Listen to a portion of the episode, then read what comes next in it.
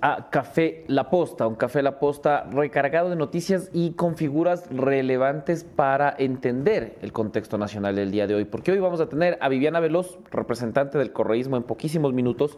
Vamos a tener al candidato a la presidencia de la República, Otto Sonnenholzner. Y vamos a tener a Francisco Jacome de eh, Gente Buena. Todo para entender varios puntos. Eso que aparece mágicamente es el café. Eh, y además, hoy vamos a mostrarles las fotos de eh, quienes preliminarmente, esto podría cambiar, son los 137 asambleístas eh, que formarían la nueva Asamblea Nacional. Y digo preliminar porque el tema del voto, del el voto en el exterior está, está complicado y de eso tenemos también algunas novedades que les vamos a contar. Pero nada, puede empezar si no le damos la bienvenida a Anderson Boscan. Anderson, ¿cómo vas? Buenos días, buenos días, buenos días. 8.13 de la mañana en territorio ecuatoriano. Eh, es un gusto estar con ustedes esta mañana. Déjenme acomodarme, creo que estoy chueco. Aquí, a ver si. Bueno, Javi, como lo dices, hay una asamblea todavía cambiante. ¿Por qué? ¿Por qué cambia la asamblea? Porque algunos curules tienen pugna, es decir, algunos curules tienen una diferencia de votos que por el método permiten que la fuerza más votada sea la que lo ponga o que sea una de las fuerzas de la minoría. Por eso siempre escuchan, uy, pasó de 55 a 56, es el conteo final de los votos lo que va cambiando aquello. Eh, mientras la Asamblea se constituye, el presidente de la República reaparecía ayer para decir que cuida a los periodistas. Su ex consejero presidencial, Aparicio Caicedo, aparecía para decir yo no fui. Y eh, está muy impresionante. Y el gobierno eh, empieza a preparar las maletas para desmontar la operación petrolera en el Yasuní luego de la victoria aplastante del, eh, del sí en la consulta popular. Por si esto fuera poco, los partidos siguen en conversaciones. El movimiento construye recibe una respuesta indirecta, no sé si la viste, Javi, de Daniel Loboa, que más o menos responde a todo lo que le pedían en su carta en el comunicado. Desde la conformación de la comisión. Todo, todo, todo lo que pedía Zurita lo ha respondido sin dirigírselo, por supuesto, a Zurita, pero una respuesta pública en un, guiño de Daniel Novoa por ganarse los votos de Construye, que yo creo que tampoco hace falta. ¿ah? Eh, no hace falta apoyo de construir para ganarte los votos de construir, los votos van a estar, porque esos votos al correísmo no se van a ir nunca. De hecho, 16 puntos no se anulan. Claro. Claro, y, de hecho incluso tenemos el video de Andrea González también ayer diciendo, o sea, no vamos a apoyar al correísmo jamás. Es normal, es normal. Pero si Novoa quiere pensar en una eventual gobernabilidad, tiene que escoger bien. María Paula Ramos se empieza a mover eh, sin hospitales, no es tan eficiente como cuando tenía hospitales, pero se empieza a mover eh, Tuki Tuki que da miedo porque ella le está prometiendo a su gente que habla con Daniel Novoa. Eh, yo le preguntaba al equipo de Novoa si hablan con María Paula y me han dicho como que, ¿qué María Paula? y les he dicho, eh, la de los hospitales, ¿te acuerdas? Y me han dicho como, no. En algún momento hablaremos con todos, pero este es uno de los nombres que al equipo de Nova no le cierra. Además, eh, está muy vendida la idea en los partidos de que María Paula controla solo una fracción de ese gran bloque. Es decir, que de esos 30 a ella le pertenecen 4, 5, 6, 7, dependiendo a quién le pregunte, está el cálculo. El sociocristianismo, porque también María Paula le vende a los suyos que ya tiene conversaciones avanzadas con el sociocristianismo, el sociocristianismo nos ha dicho, mijitos, eh, yuca, básicamente. La, la, verdad es que yo percibo, por lo que he ido escuchando, Javi, que va a haber eh, un montón de partidos políticos como buitres alrededor de Construye, que ante la cefalía del movimiento van a empezar a tentar a los que veamos más fácil, para intentar que el día de la posesión construye no sea un bloque de 30, sino que construye hayan migrado hacia algunos bloques. Es lo que percibo, que van a partir el bloque antes de su conformación como bloque. Buenos días chicos, me parece que despertaron temprano y van mejorando, dice Shirley. Voy a abrir la caja de comentarios en un ratito. Javi Montenegro, te cedo la palabra. Sí, a ver, eh, sobre lo de construye, incluso como te decía Andrea González, y lo vamos a ver más adelante, decía que sí, ahorita parecen una gallina sin cabeza porque parece que van por todos los lados. Y por eso es importantísimo hoy la conversación que tendremos con Francisco Jacome, presidente del movimiento Gente Buena, el movimiento que respaldaba la candidatura de eh, Fernando Villavicencio y que hizo una alianza con Construye para las elecciones. Eh, ya han salido voces dentro de gente buena a decir que eh, el, presidente no les representa, cosa que no tiene mucho sentido. Y, claro, muestra este fraccionamiento importantísimo que tiene Construye. Además, eh, Construye también es una de las fuerzas que está muy atenta a los votos en el exterior, porque su votación, su participación era importante. Antes de contarles qué pasa con... el voto, el voto de María Paula. ¿No? Está bueno el chiste. Está bueno, no me castiguen. Antes de seguir, solo decirles que Imovit Plus Q10 es el suplemento alimenticio de multivitaminas, minerales, coenzima Q10 y ginseng en cápsula más completo que van a poder encontrar. Lo pueden encontrar en cualquier farmacia. Yo voy a comenzar a, tomar Imovit Plus Q10 para, para poder seguir el ritmo de la segunda vuelta electoral y de los movimientos en la Asamblea Nacional. Javi, déjame eh, unos saludos muy rápidos en la caja de comentarios. Alto Novoa, buenos días, mi hijo de la posta, buenos días. Eh, Cabrera, René Peláez, saludos desde Bordeaux. Eh, Manuel Pardo, saludos a la pista, eh, decir la posta. Buenos días, Bismarck Oso Judío. Buenos días, Shirley. Buenos días, José Martín. Saludos desde Berlín, qué bello Berlín. buen día, Javier y Anderson. Novita 2023, dice Javier Naranjo. Otto Sanduche Chancho en vivo, dice Cleitus. Eh, me encantan todas las variaciones que tiene el apellido de Otto. Eh, buenos días a Gerardo Guaigua, buenos días a Francisco Manfrendi. Hola, ¿cómo estás? Saludos desde Israel para Steven Garcés. ¿Por qué no hablan de la fiscal Diana Salazar? Pregunta Gerardo. ¿Por qué no hablamos, Javier, de la fiscal? ¿Qué hay que hablar? Lo de, de nuevo, lo del título. Otra vez volvieron ahora que una organización internacional... Está bien, está bien, está bien, hay que darle gusto. Mañana vamos a retransmitir el programa que hicimos hace unos cinco meses cuando hablamos del tema. Me encantaría, me encantaría reprisar un programa. Y listo, vamos. Avanzando, contarles que, eh, como les habíamos dicho, eh, ayer estuvimos en conversaciones con eh, personas muy cercanas a los consejeros del CNE, del Consejo Nacional Electoral, y nos han dicho que es muy posible, es casi seguro que se repitan las elecciones en el exterior. Ahora, el problema no es ese. El problema sería que les va a tocar hacer una repetición de elecciones de forma manual, lo que sería admitir que su sistema es un fracaso y aparentemente por eso es que no se hace el anuncio oficial, ni la sesión del Pleno, ni hemos visto a los consejeros en medios. Ninguno quiere asumir el rol de salir y decir, lo que hicimos no sirve. Eh, y esto es, esto es importantísimo porque son seis curules eh, de la Asamblea Nacional que están ocupadas por representantes de legisladores en el exterior y son curules que le importan mucho sobre todo a movimientos como la Revolución Ciudadana, que podría incrementar su número considerablemente con esto, y también de Construye que insiste en que su votación es importante y en efecto de lo poco que se avanzó en el voto telemático así fue. El voto telemático fue un lo, único que no tenían que haber hecho, porque no, no había la necesidad de lanzarse con este ejercicio todavía en una elección tan, de tan corto tiempo de lo que nos han contado la gente del Consejo Nacional Electoral, que siempre se le consideró como una idea no muy brillante, pero decidieron lanzarse y ahí están las consecuencias. Ahora uno de ellos, uno de los consejeros y, sobre todo el Pleno del CNE tendrá que admitir que su herramienta no sirve y tendrán que repetir las elecciones en el exterior, Anderson Buscán. Y tendrán que prepararse para lo que les anuncio ya va a ser un juicio político. Es, eh, es muy difícil de imaginar que las fuerzas políticas que van a controlar la Asamblea, que han sido las perjudicadas por el Consejo Nacional Electoral, no se lo vayan a querer comer y además con una, eh, con una justificación eh, impecable, como, flaco, dejaste sin votar a 300.000 personas, ¿qué te crees? jodido, jodido para el CNE que había sobrevivido contra viento y marea. Efectiva, ese es el punto, ¿no? O sea, se lo había hecho bastante bien, pero eh, claro, tienes un problema ahí y es justificado. O sea, mm, la mayoría de juicios políticos o algunos de los juicios políticos siempre tratan de buscar una razón un poco tirada de los cabellos. Esta está servida, esta es pase gol. pase gol. Pero ya está conectada la primera entrevistada. Antes de pasar a la revisión de los hechos noticiosos, vamos a alterar un poco el orden, que ya no sé si es el nuevo orden, porque ya estamos haciéndolo toda una semana, así que creo que es el nuevo orden. Las entrevistas en Café La Posta.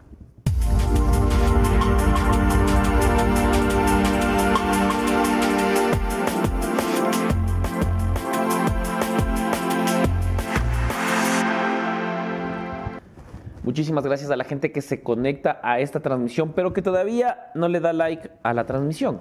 No tiene mucho sentido ya estar bordeando los 2.000 conectados en 15 minutos y solo tener alrededor de 40 conectados.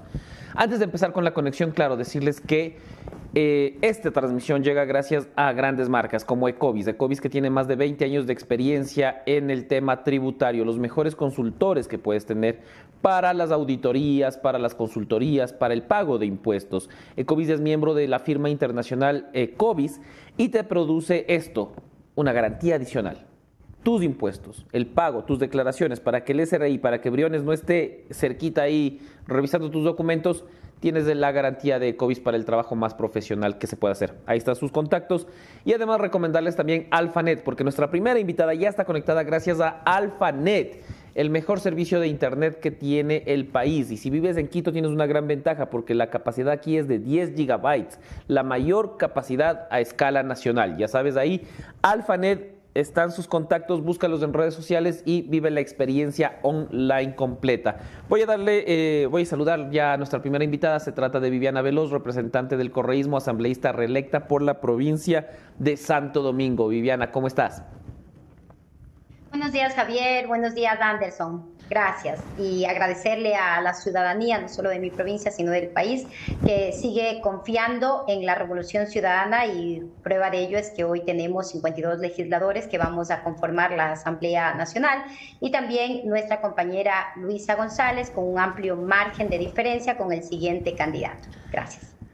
Eh, sí, bueno, felicitaciones a todos los integrantes de eh, la Revolución Ciudadana que logran la reelección. Es más, logran más números en la Asamblea de, las que de los que tenían en el periodo pasado. ¿Por qué hay más asambleístas que votos a favor de eh, Luisa González, Viviana? No, eso es de simple revisión con los números. Mm, pueden ustedes revisar los votos nulos de nuestra compañera candidata a la presidencia, Luisa González, y los votos nulos de los candidatos asambleístas. Entonces, ahí hay una comparación. Inclusive se puede revisar también que nuestra candidata tiene mayor número de, eh, de, voto, de voto total que la lista de asambleístas nacionales. Por lo tanto, ahí se están sacando conclusiones totalmente erradas y equivocadas, porque realmente quien tiene más apoyo es nuestra compañera candidata a la presidencia. Insisto, cuando ya haces el eh, restas los votos nulos, los blancos, etcétera, te da un porcentaje mucho menor que el que ha obtenido nuestra compañera. Es por eso.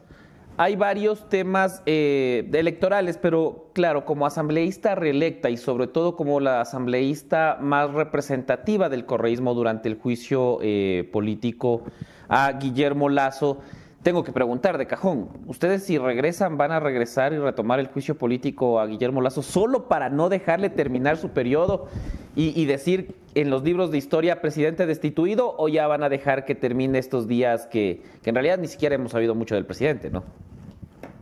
Por favor, eh, eviten que el presidente tenga pesadillas conmigo, creo que las tiene todas las noches.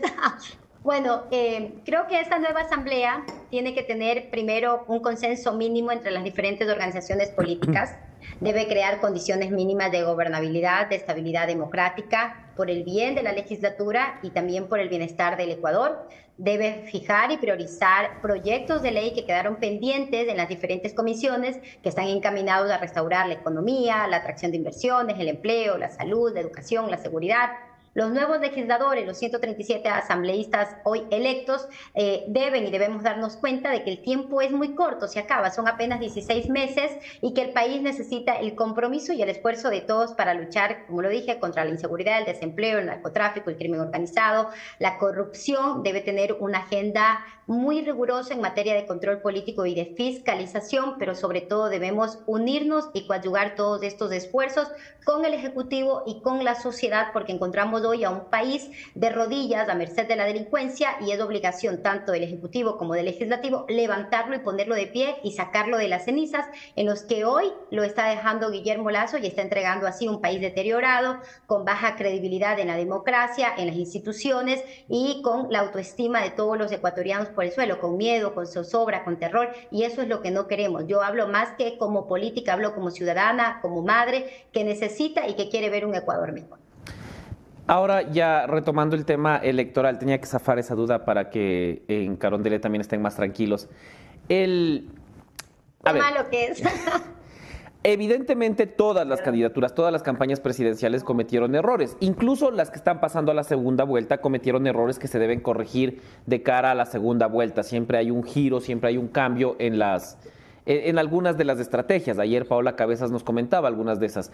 Tú como eh, integrante de la Revolución Ciudadana, como compañera tanto de eh, Luisa González como de Daniel Novoa, ¿cómo ves esta segunda vuelta electoral? Primero, de dentro de la Revolución Ciudadana, ¿qué van a cambiar? Y segundo, ¿por qué será, será diferente esta segunda vuelta, quizás con menos ataques, esperamos con menos ataques de lado y lado, y que más bien se centre en propuestas? ¿Qué van a hacer ustedes diferente en la segunda vuelta?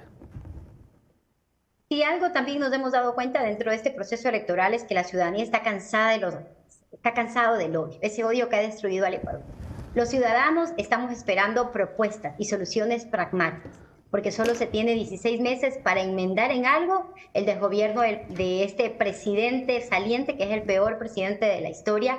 Yo no soy la estratega, ahí están los estrategas ya rediseñando lo que será la, la, campaña de esta segunda vuelta, en la que tenemos la plena convicción y certeza que el 15 de octubre será esta victoria ciudadana. Vamos a utilizar de manera más efectiva todos los medios digitales, porque eso es lo que hoy nos permite la nueva era, la revolución digital, poderle hacer conocer a los jóvenes, a todo el electorado, al voto blando, las propuestas de campaña de nuestra compañera Luisa González. La gente quiere saber cómo los candidatos, en este caso, cómo nuestra candidata Luisa González va a resolver los problemas de inseguridad, que es un elemento central en este momento, cómo se van a resolver los problemas del sistema penitenciario, los problemas de la falta de reactivación económica, los problemas de la educación, los problemas del desempleo crónico, los problemas de la migración forzada, el cómo. Eso es lo que quiere la gente, las propuestas, el cómo, y se debe analizar las dos propuestas de, de plan de trabajo la de nuestra compañera Luisa González, así como del otro candidato, que realmente es una propuesta demagoga. Y ahí les puedo decir con toda certeza que el candidato,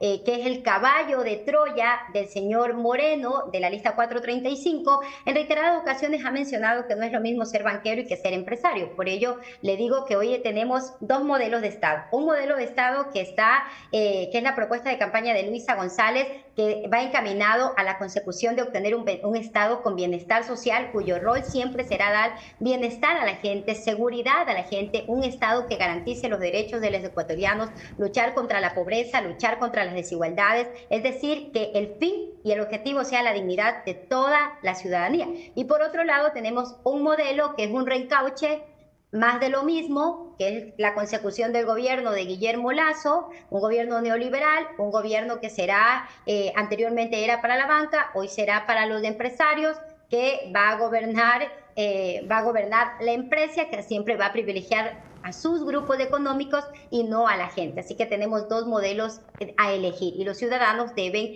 responsablemente revisarlos exhaustivamente y sacar sus conclusiones. Eh, es, curioso, por decirlo menos, que decimos, iniciamos la, la, respuesta diciendo, va a ser una campaña sin ataques y 30 segundos después es el caballo de Troya de Lazo, es como, ¡pa!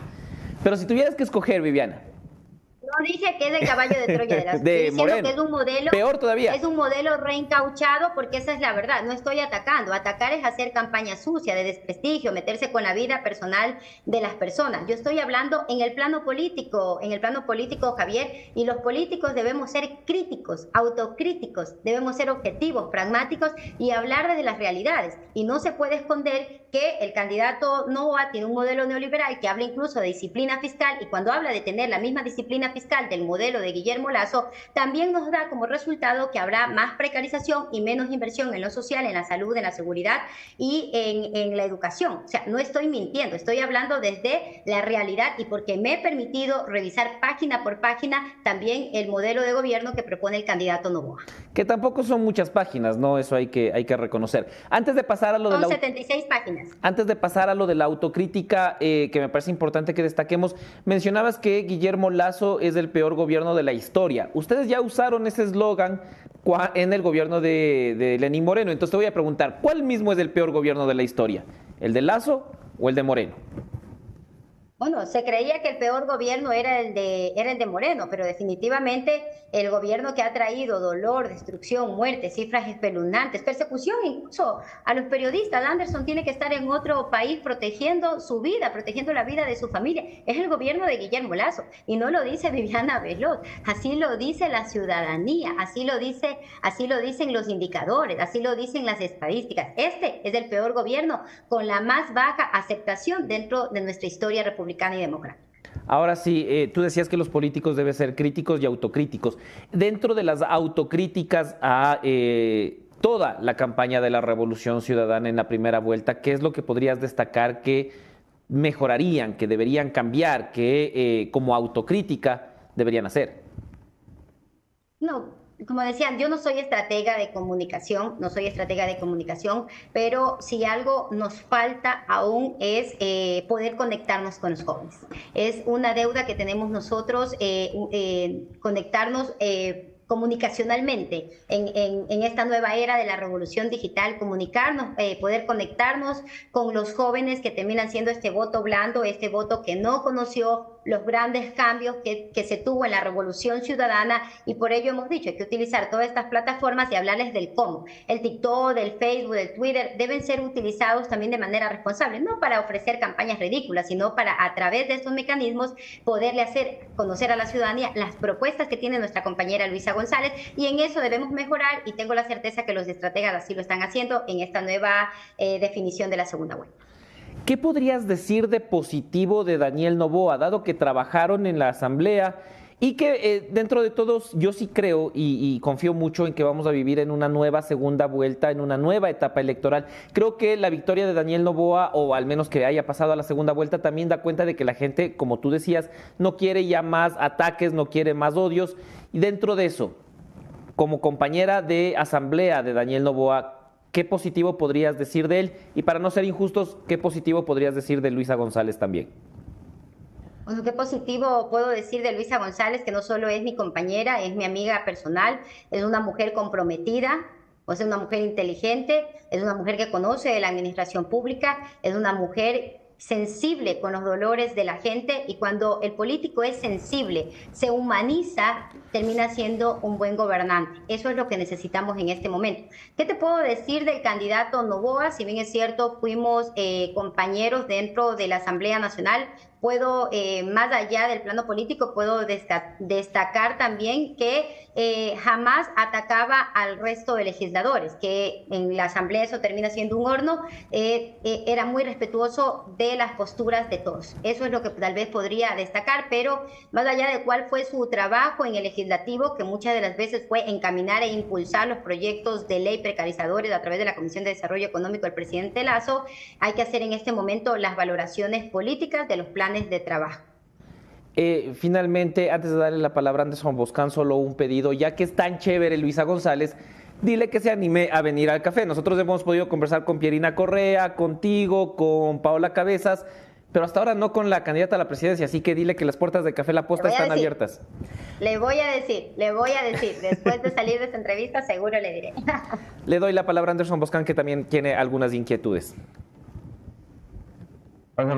Gracias por aceptar la invitación y felicidades por su reelección.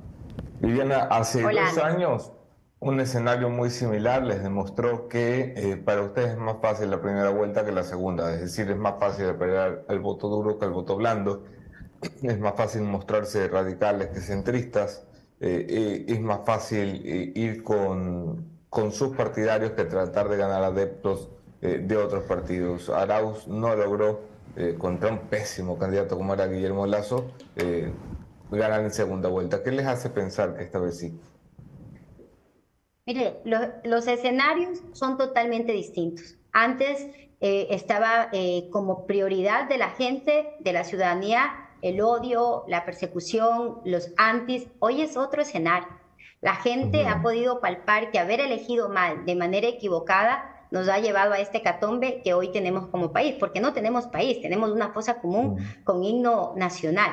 Y ello nos hace pensar que la ciudadanía, de manera responsable, sabrá coger las propuestas que tiene nuestra compañera Luisa González y que como punto de partida nosotros hemos manifestado que vamos a sepultar este Estado ausente con estas políticas de odio que nos han conducido a un austericidio económico y que solo ha producido y solo provoca, solo provoca dolor y sufrimiento en el pueblo ecuatoriano, que vamos a preocuparnos de la macroeconomía, de la estabilidad fiscal, pero también vamos a tener mano de amor y preocuparnos también por el bienestar de la gente. Son propuestas. Esta campaña debe ser de propuestas, porque lo que nos estamos jugando, Anderson, no es cualquier elección. Nos estamos jugando la vida de millones y millones de ecuatorianos y poder levantar al país. Una, una consulta. Escuchaba ayer a la presidenta de vuestro movimiento, es Marcela Viñaga, prefecta de Guayas. Decía la señora presidenta de la Revolución Ciudadana que ella estaba de acuerdo con la creación de una comisión eh, que investigara la muerte de Fernando Villavicencio. No aclaró, no se le preguntó, y se le preguntó a usted por si lo, eh, lo han conversado ya en la interna del partido, si eh, la Revolución Ciudadana quisiera ser parte de esa comisión o quisiera abstenerse de ser parte de esa comisión por el, la histórica confrontación que tuvo Villavicencio con ustedes. Ya nuestra compañera presidenta y prefecta del Guayas ha manifestado, y nosotros también lo hemos dicho, eh, estamos exigiendo que eh, la Fiscalía General del Estado pueda determinar cuáles son los culpables de este, de este asesinato que ha conmocionado aún más al país y que no puede quedar en la impunidad.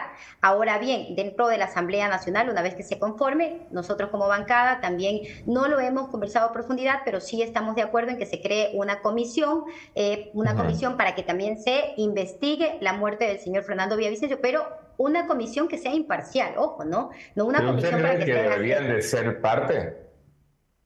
Claro, ¿por qué no podríamos ser parte? ¿Por qué no, podríamos ser parte? ¿Qué nos impide? No nos impide nada, deberíamos porque como legisladores y eh, por darle respuestas y, realidades al país, porque también dentro de esta muerte hay responsabilidad del Estado. Y hay también que eh, establecer la, la responsabilidad del Estado. Como usted recordará, Villavicencio no sé si se hubiera sentido muy cómodo con los correístas en la mesa investigando su propia muerte. Mire, más allá de hablar sobre hipótesis de algo que puede o no puede ser, hay que hablar de certezas. Y la certeza es que exigimos que la Fiscalía investigue, que la Fiscalía dé con los responsables y si en la Asamblea Nacional se decide crear una comisión multipartidista, la Revolución Ciudadana también va a apoyar. Y se debe también eh, establecer las sanciones políticas a los responsables. La familia del señor Villavicencio ha manifestado que los responsables de esta, de, de, esta muerte, no lo digo yo, lo dice su familia a través de rueda de prensa, es el Estado que no le brindó eh, todos los resguardos necesarios de acuerdo a su, a su alto porcentaje de riesgo que tenía en ese momento, así como lo tiene usted, como lo tengo yo, que en este momento somos protegidos del Estado.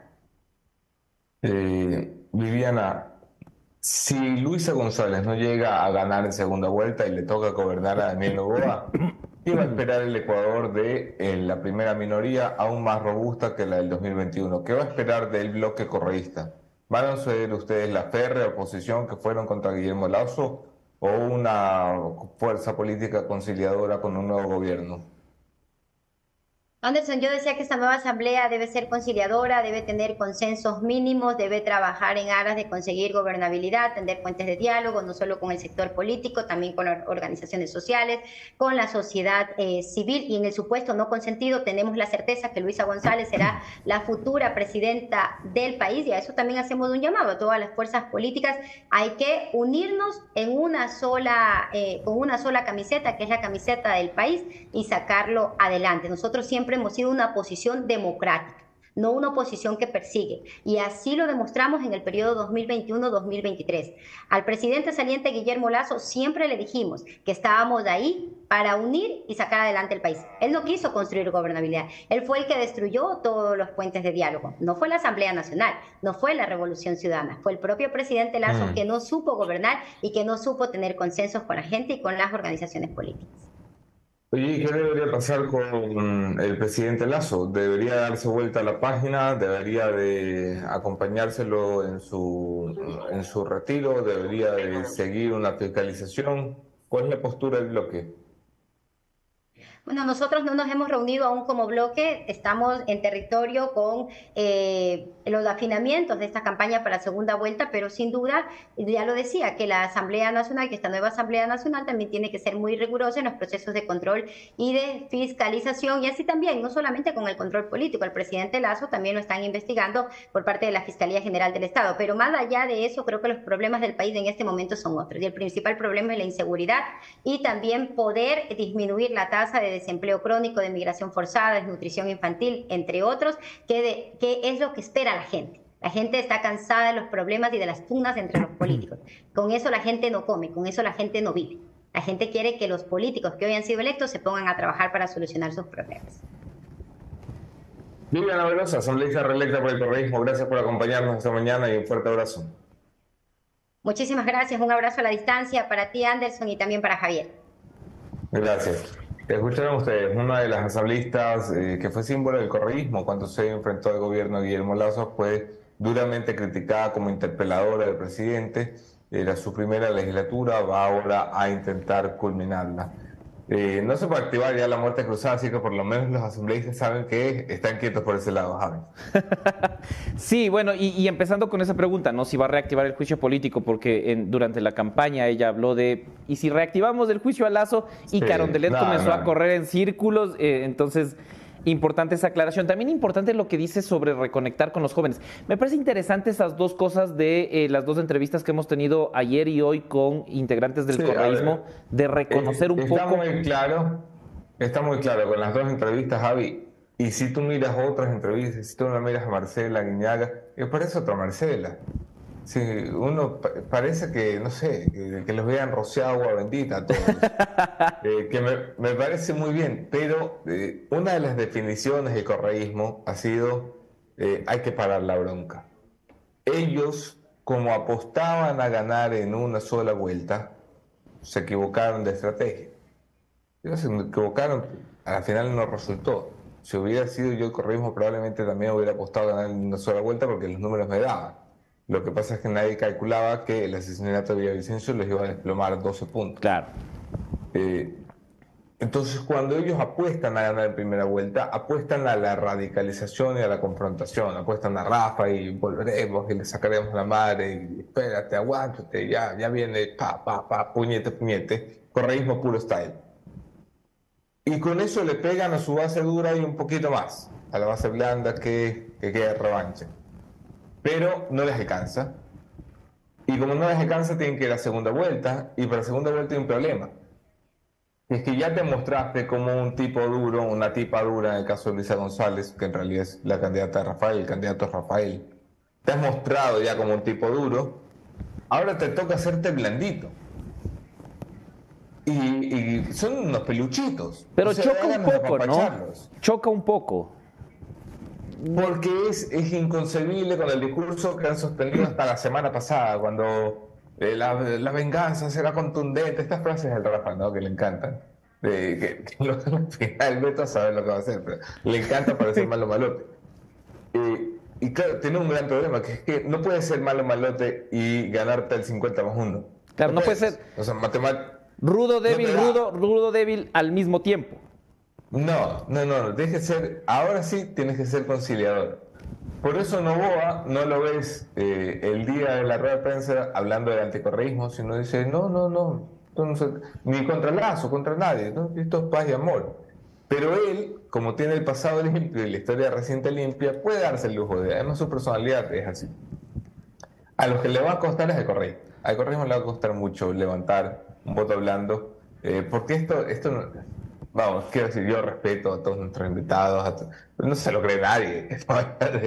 no, queremos que pare la confrontación. No me jodas, pero si querías llevarte preso a la mitad de los opositores hace una semana. Y queríamos frenar la confrontación, pero sacaron este video del que no pudimos hablar, porque bueno, también ya es parte de, de lo que fue la primera vuelta, pero este video espantoso que todos los candidatos asambleístas del, correísta, del compartieron, que es terrible, pero que también da cuenta de lo poco que les interesaba a Daniel Novoa en ese momento. Él no es parte de ese video.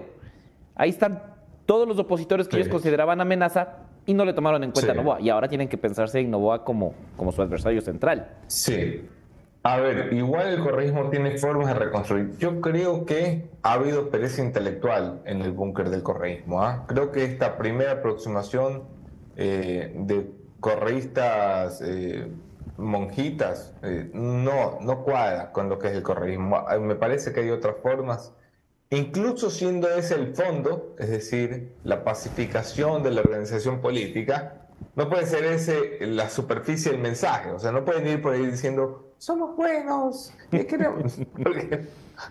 no te lo crees. No, no, Simplemente no te lo crees. No cierto. O sea, si, si tú invitas a, a, Snoop Dogg a una fiesta y el man llega diciendo, muchachos, vengo a una fiesta sin drogas, no te lo crees. Porque Snoop Dogg tiene que llegar con drogas. El correísmo cuando va a campaña te quiere a combatir, a pelear. Tiene que recuperar entonces el correísmo una forma de... Eh, de llegar al voto blando. ¿Cuál va a ser la única forma en la que eso sea posible? Una reedición de la campaña 2006, que era venderle un proyecto de futuro al país. No tiene que ver con eh, si te peleas, no tiene que ver. Correa confrontaba entonces, y Correa era un tipo duro entonces.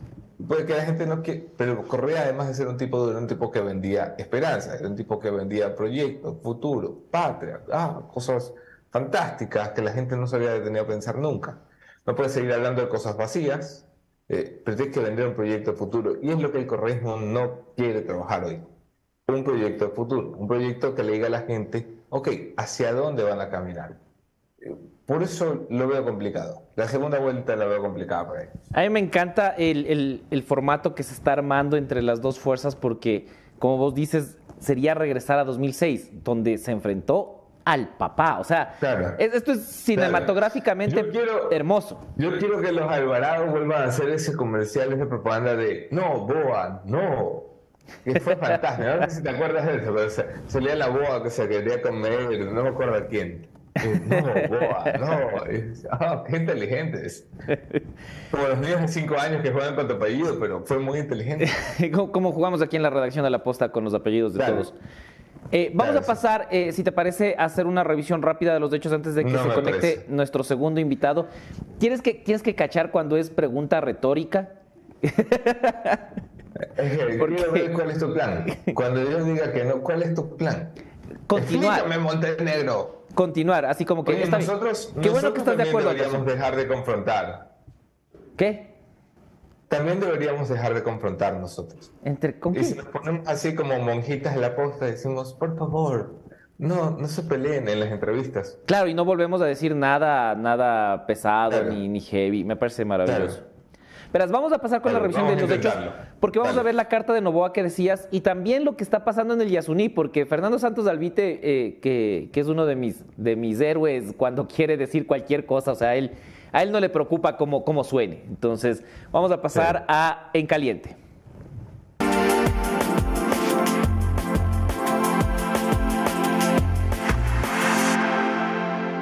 Gracias a casi las 5 mil personas que ya están conectadas en todas las redes sociales de la posta siguiendo este contenido. 114 mil seguidores solo en este canal de YouTube y eh, más de 3 millones de personas conectadas en todas las redes sociales de la posta. Además, como les habíamos dicho ya, 8 millones y medio de cuentas fueron alcanzadas, tuvieron alguna interacción con nuestros contenidos durante las elecciones de primera vuelta. Estamos ya preparando la segunda vuelta electoral, una segunda vuelta electoral que, a diferencia de los candidatos, yo espero que nuestra propuesta sí sea menos, eh, no, va a ser de ositos cariñosos ni nada, ¿cierto? No, estamos planeando otra cosa. No. Así que vamos a pasar con la primera noticia, es eh, la carta que justamente mencionaba Anderson Boscan sobre eh, Daniel Novoa, que decía, entre otras cosas, crear esto que estaba pidiendo Construye que es crear esta comisión y solicitará incluso asistencia internacional especializada para encontrar los verdaderos autores intelectuales y materiales que han apagado la vida de Fernando Villavicencio.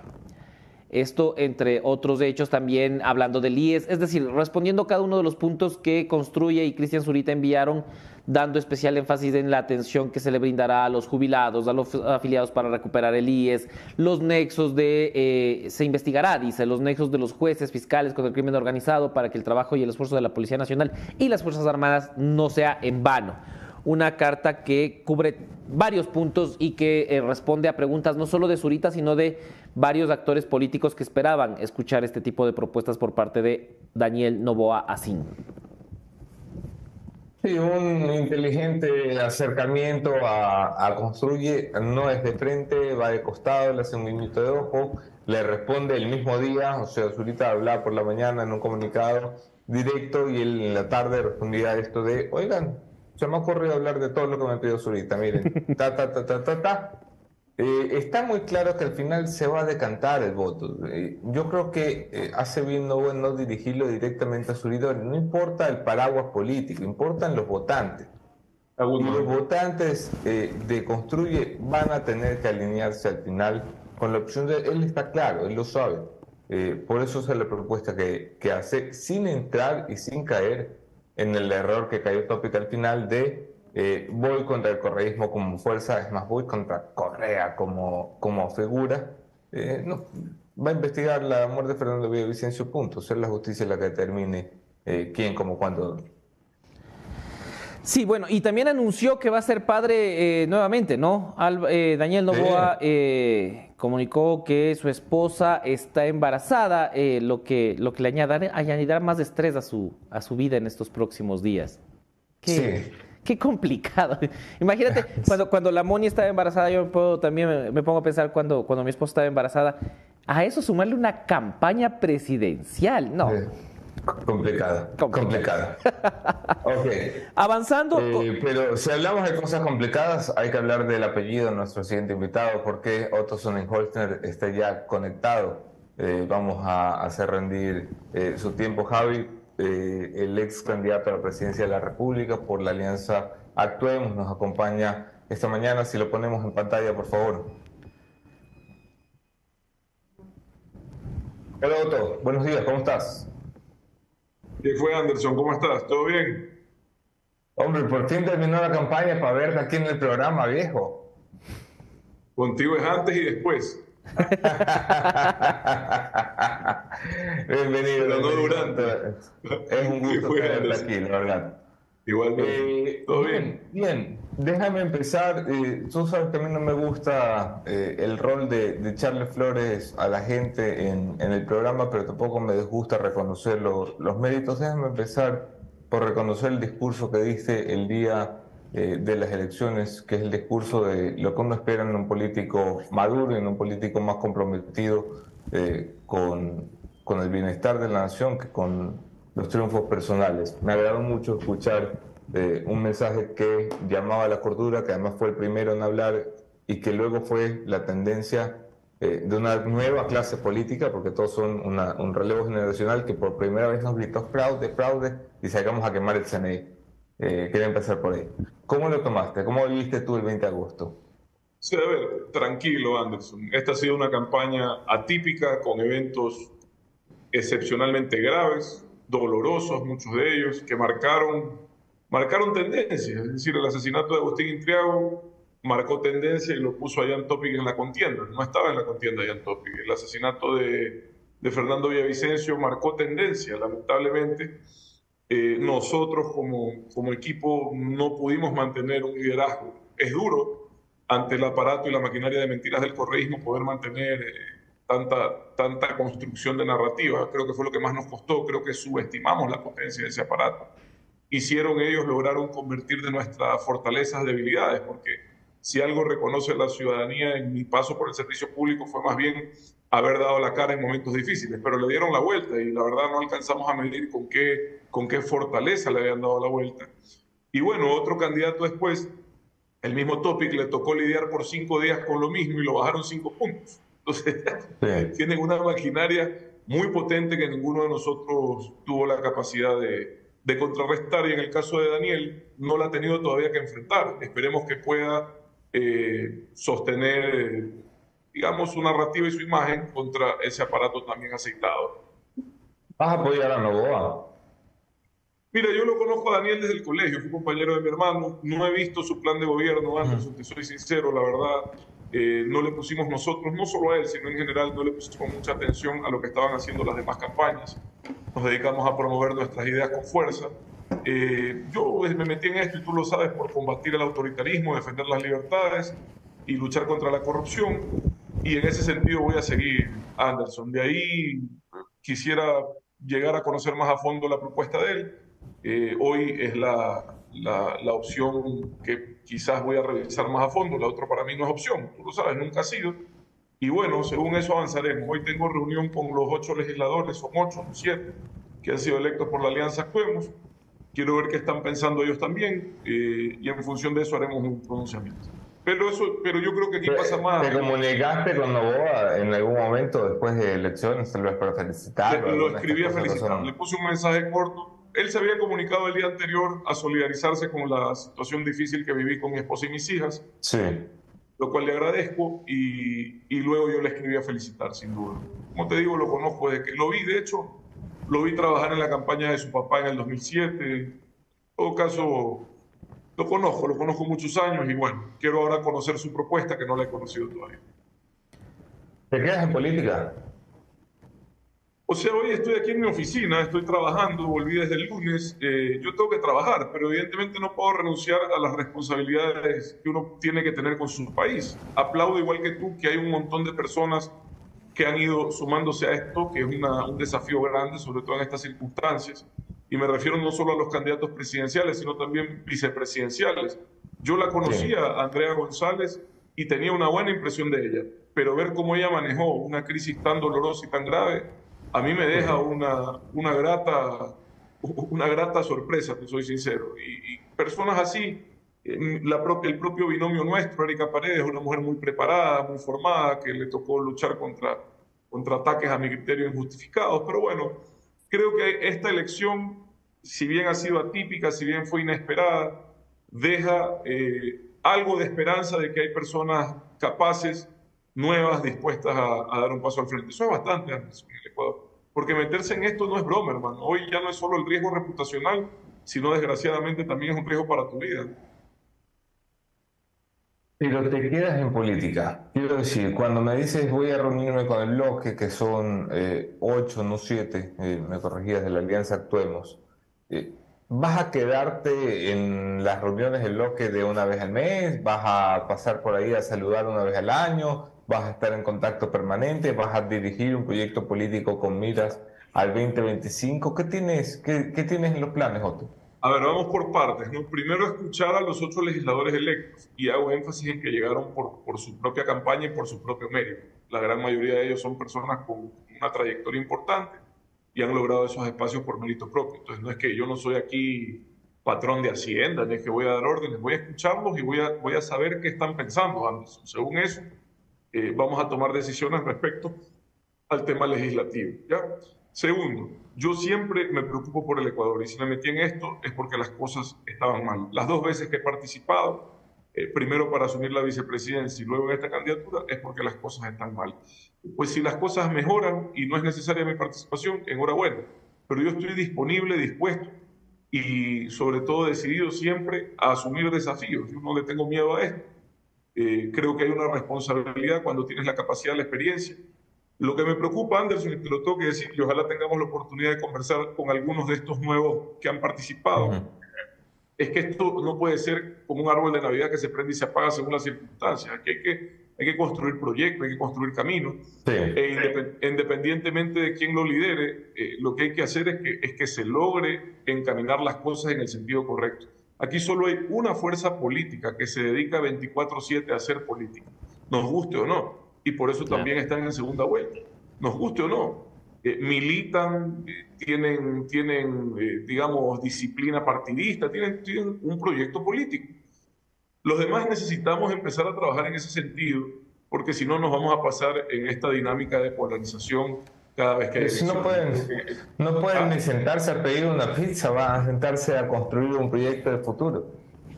Está claro Mira. que eh, nu- nuestros liderazgos políticos, eh, y eso te incluye, lo, lo incluye Topic, lo incluye a Novoa, eh, todos ustedes pueden haberse sentado antes de elecciones. Bueno, a mí nadie me puede decir que no lo intenté. ¿no? De hecho, llegamos a casi unir cinco fuerzas políticas, pero yo no puedo responder por las decisiones de los demás, soy sincero. Eh, en todo caso, siempre lo he intentado y lo seguiré intentando. Mira tú que no es poco lo que se logró. De todos modos, fueron solo ocho y no 16 candidatos. Y si tú ves, hay algunas alianzas electorales. También las leyes que modificamos en el 2019 buscan incentivar eso. ¿ya? Las sanciones para los que no sacan los resultados que se merecen, trata de, perdón, las sanciones para los que no sacan los resultados mínimos tratan de desincentivar la novelería y tratan de buscar que existan proyectos de unidad. Otro, eh, ¿qué esperas del bloque de Actuemos? Te cuento después de la reunión, pero como te digo, son personas con trayectoria, con experiencia, que han llegado ahí por sus propios méritos. Hoy al mediodía voy a conversar y quiero escuchar qué están pensando. En lo personal, creo que es importante que conversen. Hay algunos asambleístas que quieren sumarse para hacer bloque, los que han sido electos como independientes eh, o de otros partidos que han logrado uno o dos escaños. Y ojalá podamos hacer un bloque en función de, objetivos comunes. Yo tengo dos cosas que creo que son urgentes a nivel legislativo. Es complicado decirte ahora que vas a meter, vas a sacar adelante proyectos nuevos porque los plazos te comen, pero hay dos leyes que están desde el 2020 que a mí me, me parece que son importantes. La una, la de extinción de dominio, y la otra, la de, ay, la de gestión de riesgos, que sobre todo de cara al fenómeno del niño puede ser una herramienta necesaria. Pero ese tipo de cosas vamos a discutir ahora, ¿no? Y creo que llegar a acuerdos mínimos de, de gestión y ojalá poder alcanzar, como te digo, los seis que faltan Sí. para poder armar. Ok, le voy a pasar la palabra en el estudio sin Quito. Se encuentra el editor general de la Posta, Javier Montenegro. Le paso la palabra a Javier. Eh, Otto, ¿cómo estás? Buen día, gracias por atender esta entrevista. Eh, a ver, para abordar el tema legislativo, que como dices, hoy tendrás la reunión y podrás tener más luces, más claridad, eh, me gustaría que me des tu valoración también de quién se constituye o al parecer quiere constituirse, esto por la pugna interna que tienen, como la segunda fuerza dentro del legislativo. Me refiero al movimiento Construye y específicamente a María Paula Romo. ¿Cómo ves tú que un personaje como, como Romo ahora tenga una representación tan grande, más allá de que luego esto se pueda resquebrajar por las pugnas internas? Bueno, que es una responsabilidad inmensa y que ojalá la sepan aprovechar para ayudar a salir al, al Ecuador de esta grave crisis que está viviendo. Pero 30 legisladores, si no me equivoco, es un bloque gigantesco. Y así como las cosas han pasado hoy, hay que ver qué pasa en un año, año y medio.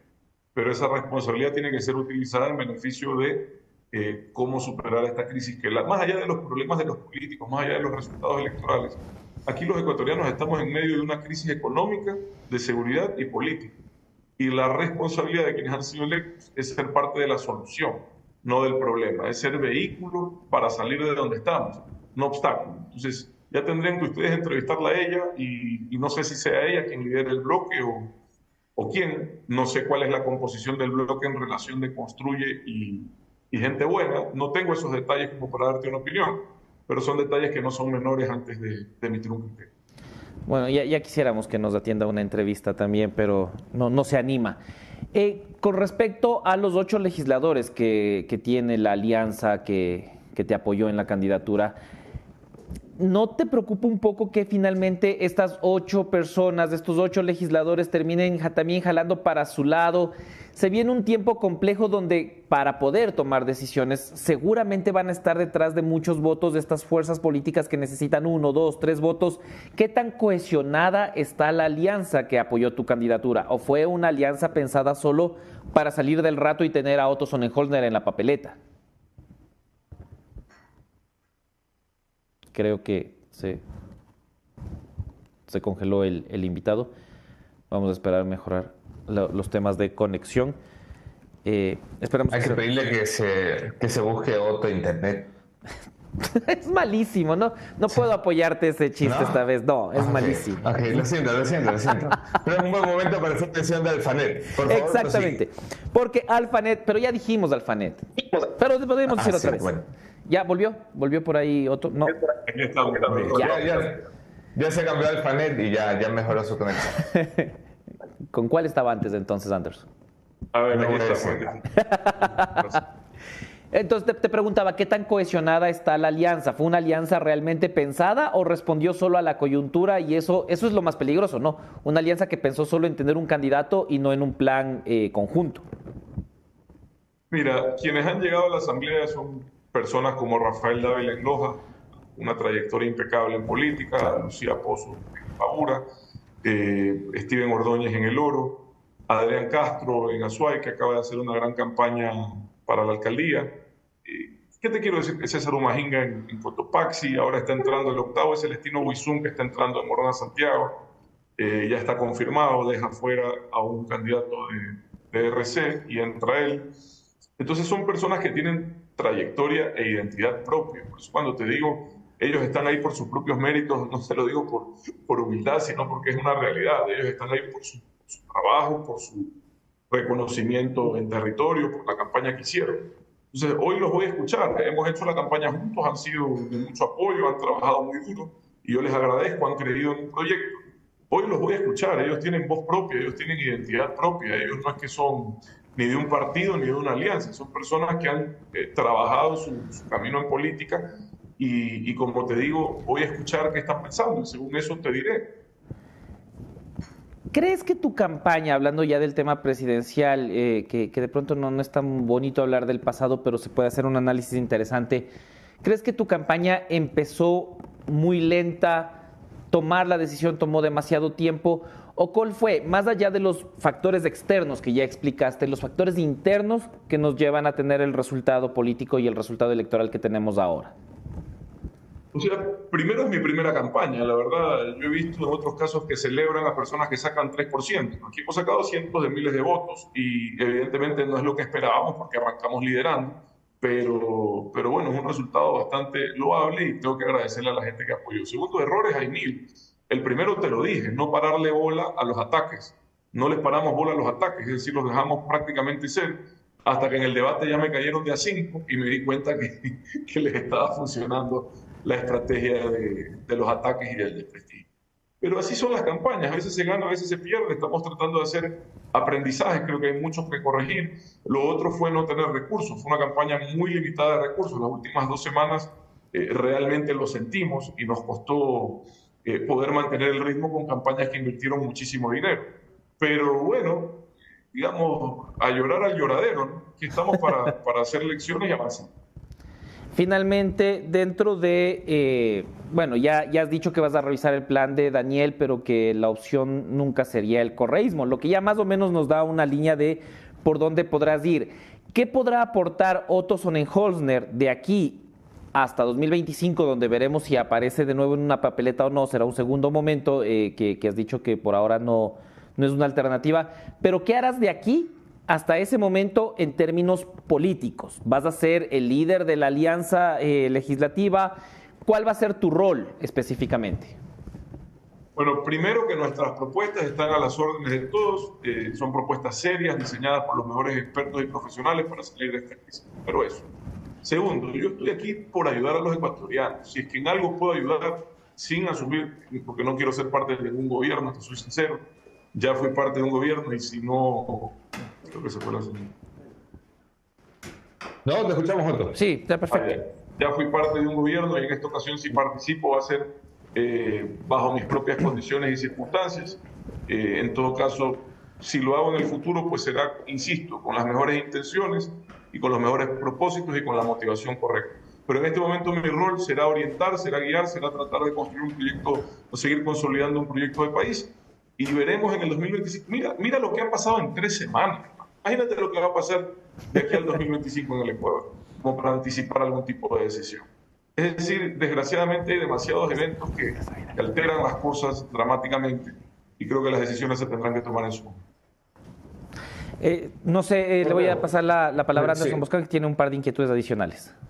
Sí, para ir cerrando, eh, déjame insistir, yo sé que a nadie le gusta hacer esto en público, me refiero a, a, la, autocrítica y a la revisión de qué salió mal, pero no solamente hubo ataques eh, en tu contra como el segundo eh, en el arranque, sino que también hubo una falta de conexión con el discurso, una falta de momentum, no lograron colocar ni uno solo de sus temas en la agenda de discusión nacional.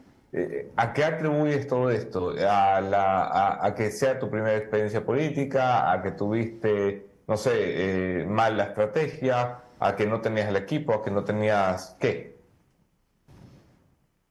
No, no, todas las responsabilidades son mías, Anderson. Nada, yo no le voy a echar la culpa a nadie del equipo. Si hubo un error en el equipo, fui yo el que debió haber corregido, fui yo el que debió haber detectado.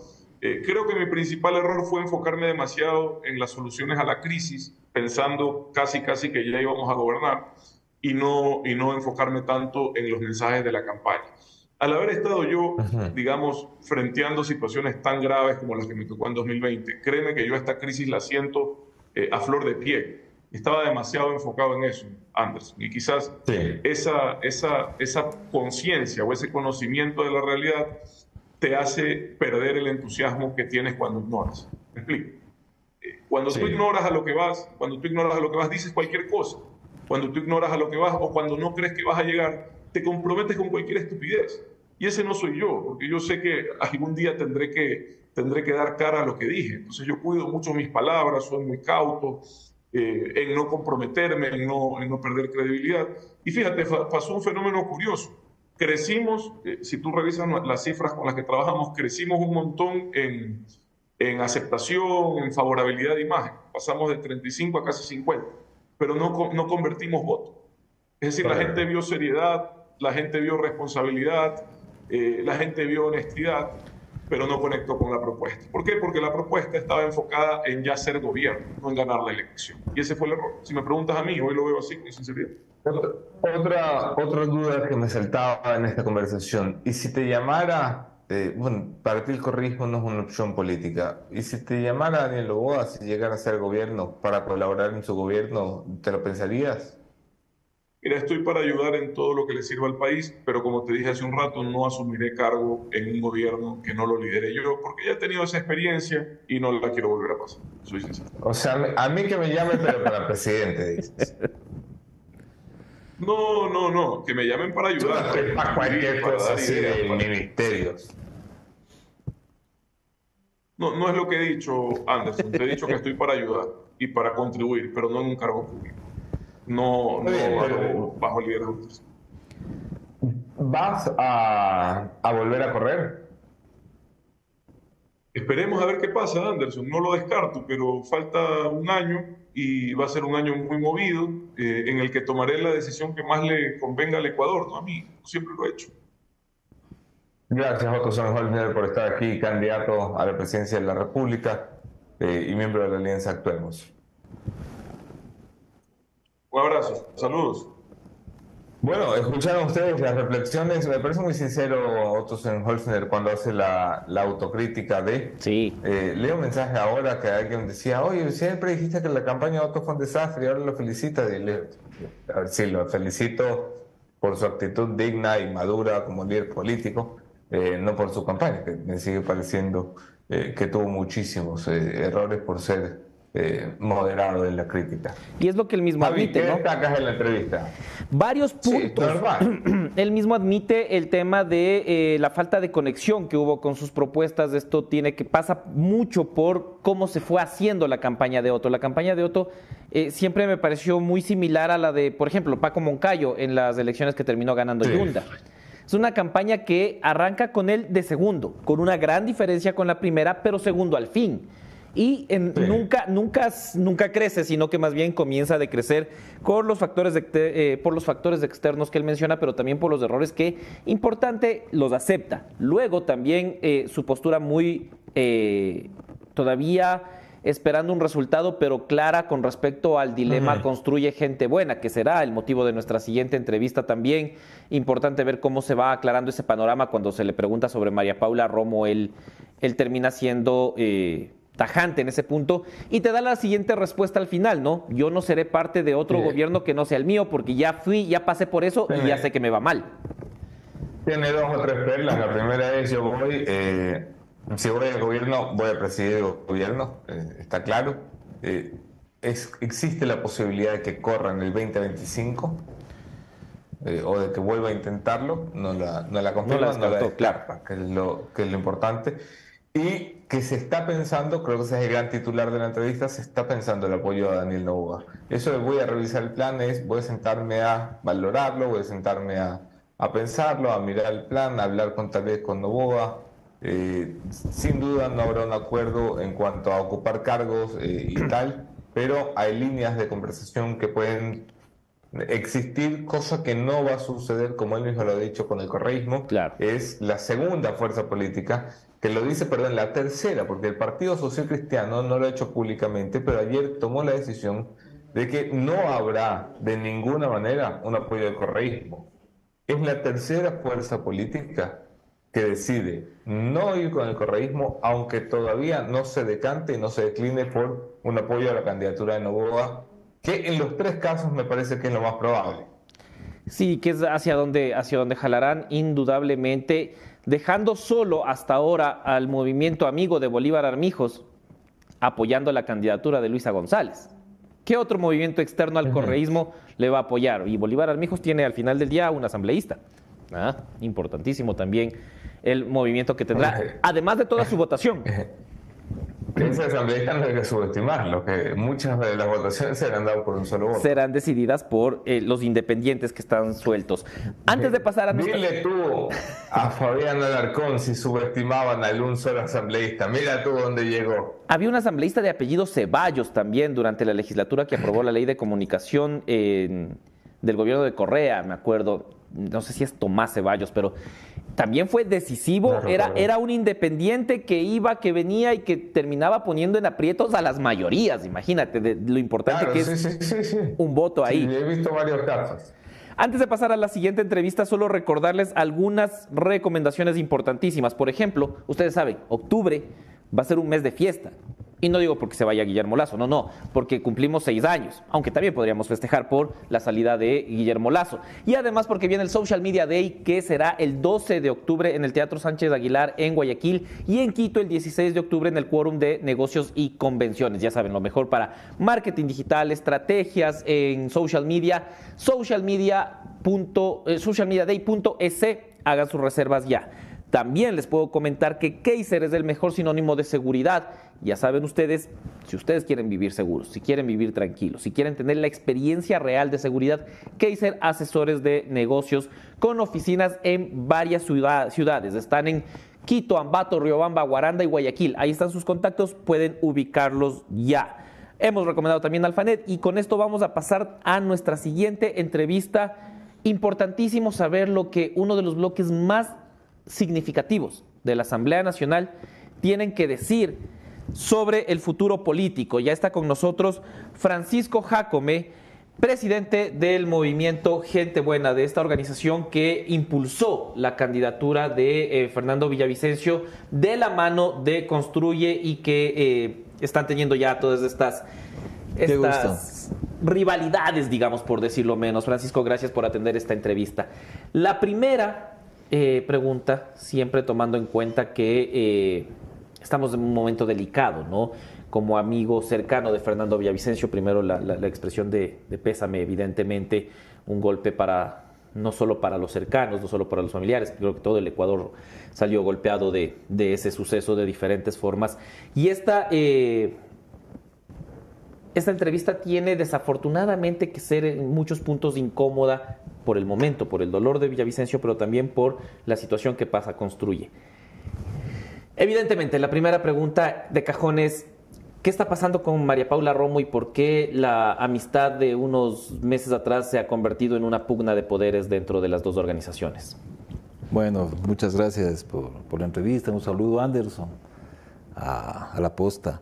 Mira, eh, nosotros la campaña que, vivimos ha sido tan intensa, ¿no? Ha sido unas emociones tan impresionantes, primero por el corto tiempo de, la campaña, la elección de asambleístas, eh, la relación con Construye, que fue una, un acuerdo político que Fernando Villavicencio con nosotros lo discutimos y, y yo le decía a Fernando, mire hermano, todavía creo que no es el momento, nuestro proyecto es para el 2025 y en eso veníamos trabajando, construyendo toda nuestra propuesta política para la educación, para la salud, para la pesca artesanal, porque hicimos un montón de talleres con profesionales, con jóvenes, y le dimos un contenido muy, muy interesante que está en nuestra página web. Realmente esa es la propuesta política del movimiento Gente Buena. Y con Fernando conversábamos y analizábamos, decíamos, por ejemplo, los consejos provinciales sirven, ¿no? Si son estructuras, campañas que solamente se activan en las campañas políticas. No debería haber consejos provinciales, no, tal vez las juntas parroquiales. Mira, yo viví en Cruzita seis años y en seis años lo único que cambiaron fueron los basureros. Es decir, en un país con una crisis tan, tan impresionante y cuando hacemos la campaña y bajamos al territorio, yo le veo a mi Ecuador lastimado, terriblemente golpeado. La pobreza, la miseria, la inseguridad, todos los pescadores de, de Manabí vacunados, en Esmeraldas, cuando estuvimos ahí en el meeting en Esmeraldas, que vimos algo realmente tan dramático, todos los locales con Lanford, con, con, cercas, con rejas. Y si tú viajas por Quevedo, por los ríos, a las 8, 7 de la noche, este país está muerto. Sí, la Mariscal de Quito es un ejemplo de lo que pasa en Quito. Es decir, es, vivimos en un país profundamente herido. La gente está insegura, intranquila está emigrando, tenemos una nueva ola migratoria en el Ecuador que lastima los hogares. Es decir, vivimos una tragedia y en medio de ese desastre un gobierno indolente, incapaz, incompetente, sin liderazgo. Entonces, claro, el Fernando decía, hoy tenemos que cambiar este país, no, no, hay otra, no hay otra forma y tenemos que la gente buena meternos y ensuciarnos a la política y tratar de hacer algo por salvar esta patria. Y le decíamos a Fernando, pero todos los partidos están contaminados, no, yo no puedo decir que un partido político, hermano, no nos represente. Dijo, hermano, este es el momento, les pido que me apoyen. Hicimos la reunión con gente buena y decidimos apoyar a Fernando. Pero ustedes no estaban eh, a favor de que sea una alianza con María Paula Romo. De, mira, Construye es un partido político que tiene un proyecto político y líderes que no tienen nada que ver con gente buena. Un poco la experiencia del 2021. En el 2021 nosotros participamos con Concertación y el Partido Socialista. Claro. Y Fernando con gente buena, porque no es que gente buena aparece ahora. El movimiento Gente Buena, nuestra música, nuestra estructura, ya la teníamos en el año 2021, hicimos una campaña espectacular y Fernando ganó eh, la, su candidatura a la Asamblea Nacional y fue el mejor asambleísta que ha tenido este país, con todo lo que era un personaje polémico, lo que sea, pero era un hombre valiente, que era nuestro líder y lo seguíamos. Y él cuando llegó a la Asamblea jamás dijo yo soy del Partido Socialista o soy del Partido de Concertación, se declaró independiente y hizo una gran gestión. Pero bueno, ahora se repite esa historia, pero con la experiencia de 2021 nosotros decidimos hacer el movimiento Gente Buena y estábamos en ese proceso de recoger firmas, de organizar la estructura.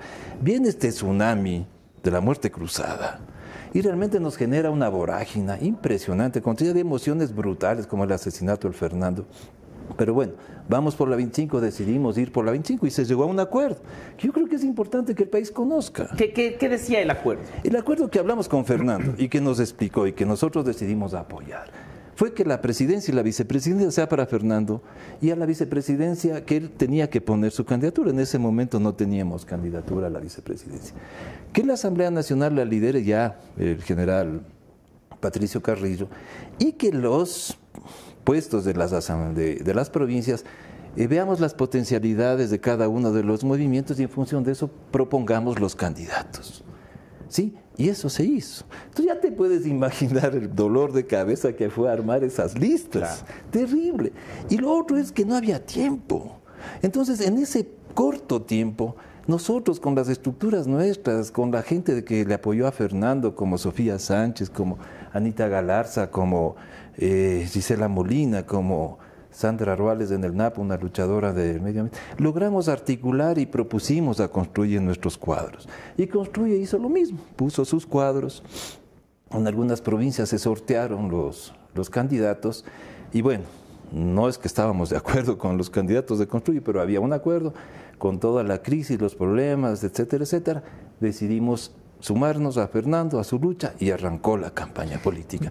Pero el Fernando nos dijo, este acuerdo es hasta la primera vuelta, porque construye, no es lo mismo que gente buena. Fernando Villavicencio no es lo mismo que María Paula Romo. Y nosotros, luego de que se terminó la primera vuelta, que Fernando murió, que fue asesinado brutalmente, teníamos que cumplir lo que nos dijo Fernando. Se acabó el acuerdo. Pero eso no significa que nos hemos declarado enemigos de Construye, ni que nos hemos peleado. En la campaña nos hicimos amigos. Pero sí hay que diferenciar algo, que es importante. La fuerza operativa, la estructura de la campaña que como el país vio ríos de gente, millones de ecuatorianos nos dieron el voto, eso fue Primero por el liderazgo gigante de Fernando Villavicencio y segundo porque gente buena teníamos una estructura a nivel nacional, cantonal, parroquial. Se nos sumaron los movimientos independientes y fenómenos tan impresionantes como las sedes digitales. Llegamos a tener más de 800 sedes digitales de pescadores, los abuelitos en acción, los profesionales de aquí, los movimientos allá, los campesinos, etc. Que todos se activaron en una forma espontánea, ciudadana, y ellos hacían su sede, su central política, ponían sus gigantografías, etcétera, etcétera. Y las sedes de campaña, llegamos a tener 370 sedes de campaña. Yo no vi sedes de construir. Es decir, la gente buena, con toda la estructura de Fernando, nos metimos en la campaña. Y Fernando, ¿qué nos dijo? A ver, la gente buena, el trabajo de territorio, el trabajo operativo, yo les quiero ver ahí, que me ayuden, bla, bla, porque había un buró político que lo lideraba Construye porque ellos eran los dueños del partido. Pues. Ellos decidían a quién le ponen, a quién le sacan, etcétera, etcétera. No puedo decir que fue una campaña que todo estuvo bonito. No, siempre hay dificultades, hay problemas propios de la campaña y mucho menos en tiempos tan cortos como los que vivimos. Pero por apoyarlo a Fernando, metimos el movimiento, metimos el partido y sacamos adelante y nos convertimos en la segunda fuerza política. Edwin Ortega publicaba en Twitter este mensaje que eh, eh, pasé a hacer producción, el último mensaje de WhatsApp, que da cuenta de que ya ese esa amistad que se fue haciendo en campaña, pese a las diferencias naturales en una, cuando, cuando se trata de dos movimientos, da cuenta de que ya no existe. Eh, no sé si podemos poner la imagen, ahí está.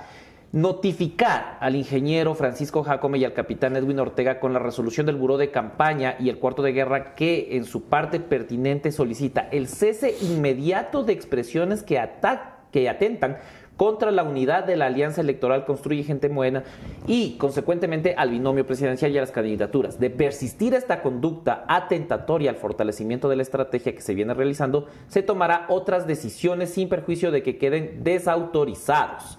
¿Qué pasó ahí? Sí, esos eran los problemas que había en la campaña que eh, nosotros no lo habíamos visibilizado ante el país en ese momento, pero sí, hay que ser claros y contundentes. El muro político lo manejaba María Paula Romo, pues, ¿no es cierto? Ellos controlaban el control electoral y no hicieron control electoral. Dejaron ahí. No hubo control electoral. Yo le decía al Fernando, hermano, no hay control electoral. Debemos, déjame a mí, le dije al Fernando, déjame a mí hacer el control electoral. Y Fernando dijo, no hermano, yo me fajo en la campaña, ayúdame en el territorio, yo resuelvo lo de acá. No hubo control electoral. No hubo estrategia de comunicación desde el buro político. Y lo más importante, no hubo seguridad para Fernando. Y era responsabilidad de ese buró. ¿sí? Y no hubo recursos económicos.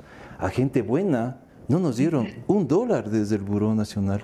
Todo lo hicimos nosotros con nuestra propia estructura, con nuestra propia fuerza.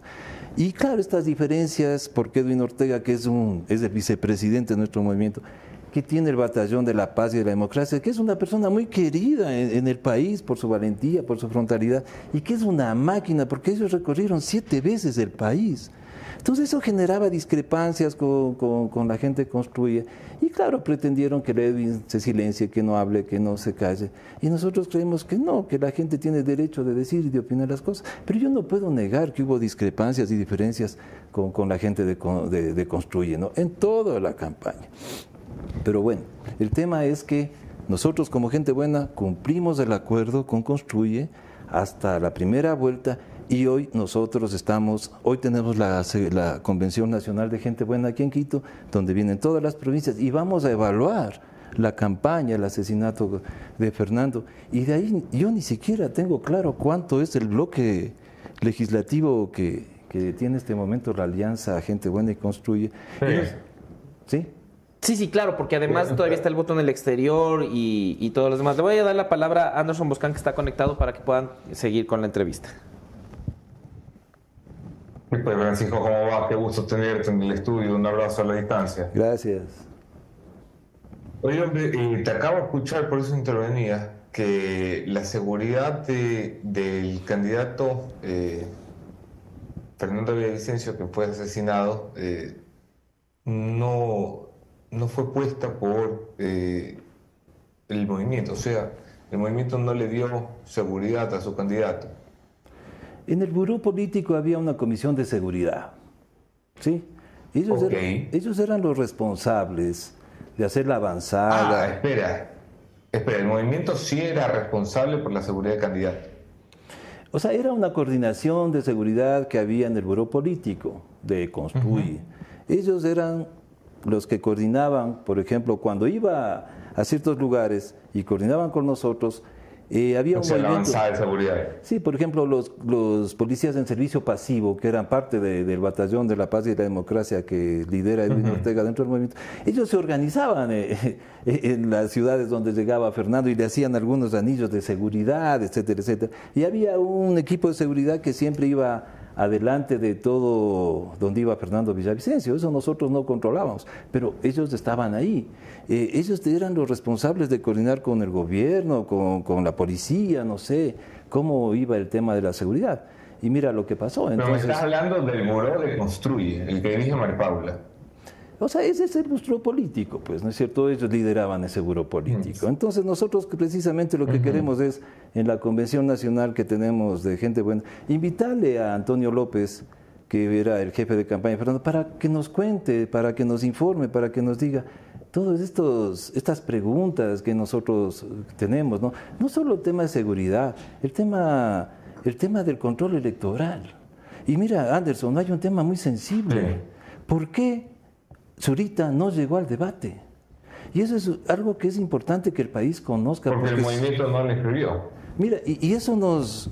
Bueno, nosotros estamos viviendo un ataque como gente buena por todo lado y nosotros ni siquiera nos hemos reunido, ni siquiera sabemos con los asambleístas y ya nos están diciendo que estamos peleados, que nos estamos arranchando los, los y, no entendemos, por ahí salen voces que nos dicen que nos han destituido. Lo que te quería contar, Anderson, es importante que el país sepa.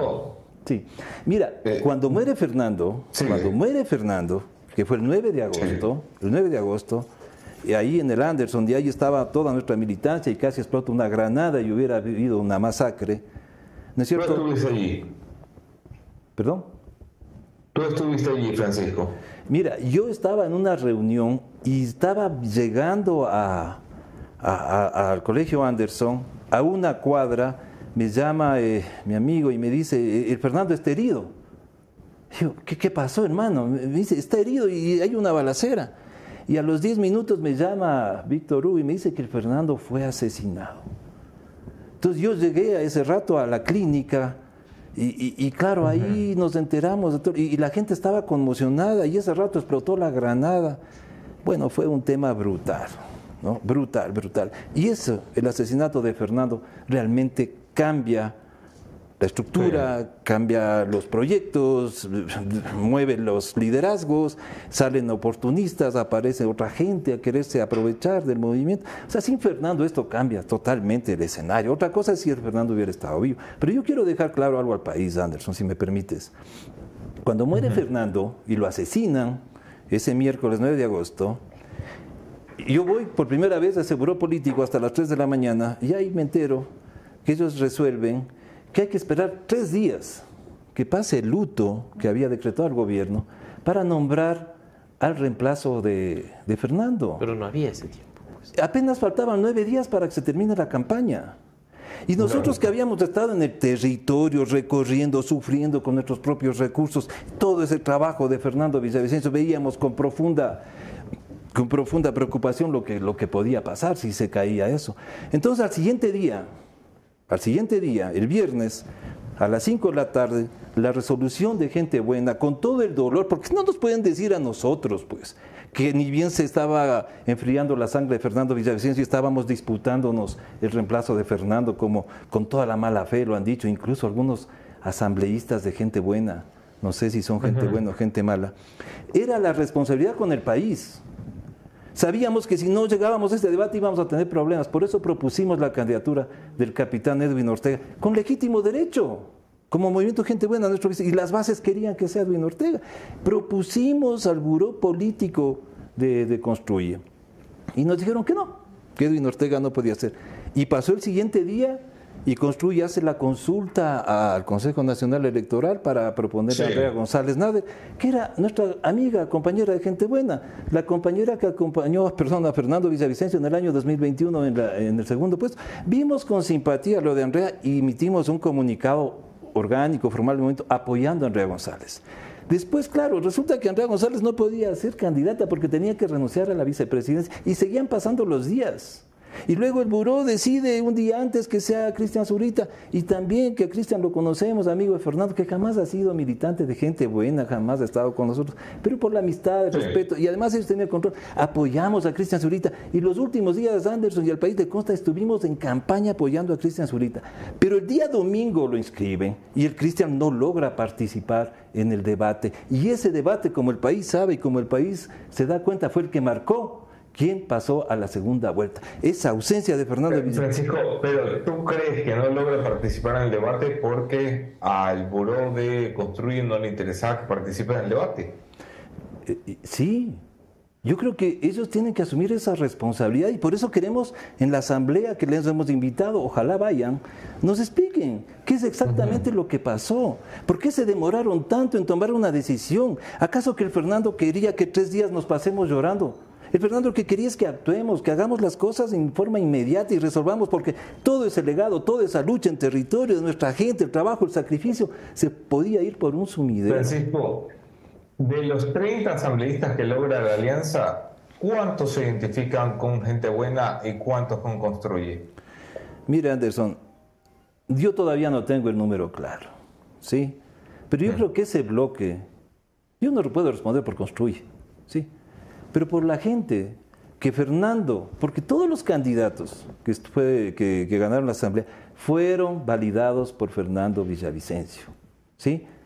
Y Fernando Villavicencio fue quien les dijo que ellos les pone allí porque debemos continuar este proyecto político que se fundamenta sustancialmente en la ética, en la honestidad, en la transparencia para cambiar y transformar este país. Sabemos que en el corto plazo no podemos hacer un proyecto a largo plazo, ¿sí? Pero ¿qué está pasando ahora? ¿no? Yo el día lunes con, los amigos de, nuestro buró de campaña estábamos revisando un poco las cifras y ya nos empezaron a llamar los, los compañeros nuestros a decirnos que ya la señora María Paula Romo ya les había llamado, que ya les había convocado, que había creado un chat y que ya estaban dando directrices. Y, mira, entonces yo digo, pero por Dios, ni, ni 24 horas y ya les están controlando a esta gente. Y ellos generan en los twitters que ya el, doctor Jaramillo de Imbabura ya es parte de Construye y que ahora la María Teresa de Pichincha también ya es parte de Construye. Y nosotros ni siquiera nos hemos reunido con ellos, recién hoy vamos a hacer la convención nacional. Entonces generan una, como si hubiera una disputa entre gente buena y construye por captar los asambleístas. Yo no he llamado a ningún asambleísta que ha sido elegido todavía. Porque yo creo que hay que respetar y nosotros lo que queremos primero es celebrar el triunfo de ellos y que ellos bajen a su territorio y reciban, eh, eh, eh, agradezcan a todo ese trabajo de sus estructuras. Y luego vamos construyendo el bloque. Pero veo ahora que ya hay asambleístas que besaban la papeleta de Fernando Villavicencio y que arreaban las banderas de gente buena y que estaban en las tarimas con el Fernando y compartían con nosotros las caravanas, ahora se olvidaron de la gente buena, ahora son construye el Fernando, mi querido Es muy natural en la política. ¿Cuántos, eh, ¿cuántos asambleístas? Nosotros eh, calculamos aproximadamente unos 20 asambleístas que fueron de gente buena, que Fernando los promocionó y los aprobó. Fernando, mi querido Anderson, murió con la bandera de gente buena. Lo asesinaron con esa bandera. Ese símbolo, ese símbolo con el que asesinaron a Fernando Villavicencio es el símbolo de la honestidad, de la ética, de la transparencia. Si es que ese bloque de asambleístas no respeta eso y no y, van a la Asamblea a repetir lo mismo que han hecho todos los legisladores y volver a formar una cloaca. Recuerda que Fernando Villavicencio le gritaba a, Lazo, cierre esa cloaca, hacía 3% de aprobación. ¿Cómo vamos nosotros a reproducir eso? Sería faltarle al legado de Fernando, a lo que hemos luchado. Cristian Zurita, además de ser el reemplazo de Fernando en la papeleta, eh, va a ser el reemplazo de Fernando en la construcción de, eh, de estas líneas políticas en el movimiento. Nosotros no hemos conversado con Cristian Zurita. Yo le invité, el movimiento le invitó a Cristian Zurita que vaya a la convención del día de hoy de gente buena. Esperamos que asista. Eh, porque además nosotros le dimos todo el apoyo al Cristian y estuvimos trabajando por él en su candidatura. Y creo que debemos conversar, tener un, primero entender el pensamiento político de Fernando Villavicencio, entender la propuesta de Fernando Villavicencio que le hizo al país. Pero este momento, empezarse a jalar los pelos, que, el general Carrillo quiere ser el bloque, que la Sofía Sánchez quiere ser la jefe de bloque, que hay que hacer el, eh, eh, el número de asambleístas para hablar con el candidato, que ya se están repartiendo comisiones. Nosotros, como movimiento Gente Buena, de Fernando convocamos al bloque de asambleístas que fueron por la candidatura a reunirnos, a que las cosas queden absolutamente claras, que respeten el legado de Fernando. No puede ser que se subían a las tarimas y hoy ya son construye y enterraron las banderas de gente buena, la música y la campaña.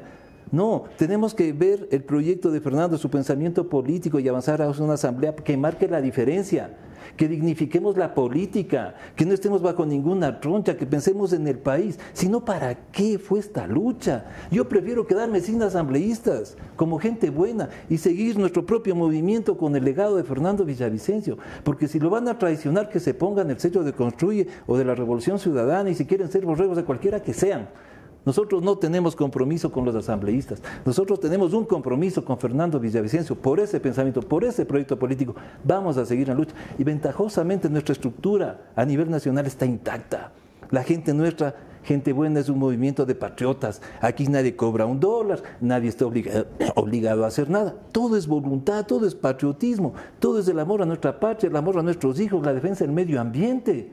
Porque esa es la gente buena, es lo que dijo el Fernando. Si la gente buena no hace buena la política, entonces ese 1% de corruptos, de sinvergüenzas, de traidores nos irán gobernando. Pero María Paula Romo le, jugó sucio a, gente buena ahora, oyéndole todo, ¿no? Lo, eh, y podría detallar un poco del tema de la inscripción de la candidatura, pero en términos generales, ¿María Paula Romo está jugándole sucio a ustedes? Mira, yo creo que María Paula Romo no debía llamar personalmente ella a los asambleístas ¿no? Para decirles, vengan a construir, hagamos un chat. Debe haber una elemental cortesía, pues. ¿No es cierto? Yo no me he peleado con la María Paula ni le he faltado el respeto en lo absoluto. Simplemente se terminó un acuerdo político porque ese era eh, el tema como tenía que ser. pero a mí me extraña, yo acabo de verle a un asambleísta nuestro, muy querido, Enrique Chamba, de Guayaquil, que yo peleé para que vaya el Enrique en esas listas de Guayaquil le veo ayer en un TikTok diciendo que agradece al director de su movimiento, Iván Granda, y a su esposa, María Paula Romo. Entonces yo digo, a ver, ¿cómo es posible que el Enrique, en menos de dos días, que era mi amigo, que era gente buena, hoy ya sea de María Paula Romo. Entonces, ¿eso qué, qué, significa? Que están hablando con los asambleístas a espaldas de la dirigencia, de gente buena. Nosotros no hemos hablado con ningún asambleísta y yo jamás se me ocurriría llamarle a un asambleísta de construye, ¿no es cierto? Y decirle, vea, venga acá gente buena, le vamos a decir esto, vamos a hacer un bloque y eso nos va a permitir negociar con el candidato. No, esa política definitivamente no va con gente buena. Y ese señor Chamba, que se vaya, con Construye y que se ponga el logo de Construye del partido que le dé la gana. Nosotros nos quedamos con la honestidad, con la gente valiente, con la gente que llevó el legado de Villavicencio. Hablando de honestidad, el día que se anunció la candidatura de Cristian Zurita, que fue domingo 11 y 20 de la mañana para ser exactos, la gente de Construye dijo el CNE no nos ha respondido, no nos ha dado luces, no sabíamos qué hacer. Luego el CNE, y aquí en entrevista Diana Tamay nos entregó los documentos donde se le daban los correos a María Paula Romo explicándole cuál era el proceso. Es decir, Construye ha venido mintiendo entonces al país, a ustedes, al movimiento Gente Buena, a los ecuatorianos en general.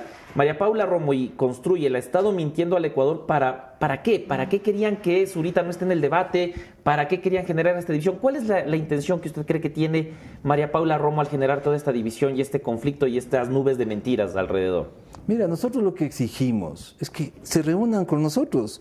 Yo no puedo hacer un juicio de valor mientras no les escuche a ellos, pero lo mínimo que nuestro movimiento que estuvo en, en el territorio es pedirle al buró político de campaña que nos des información.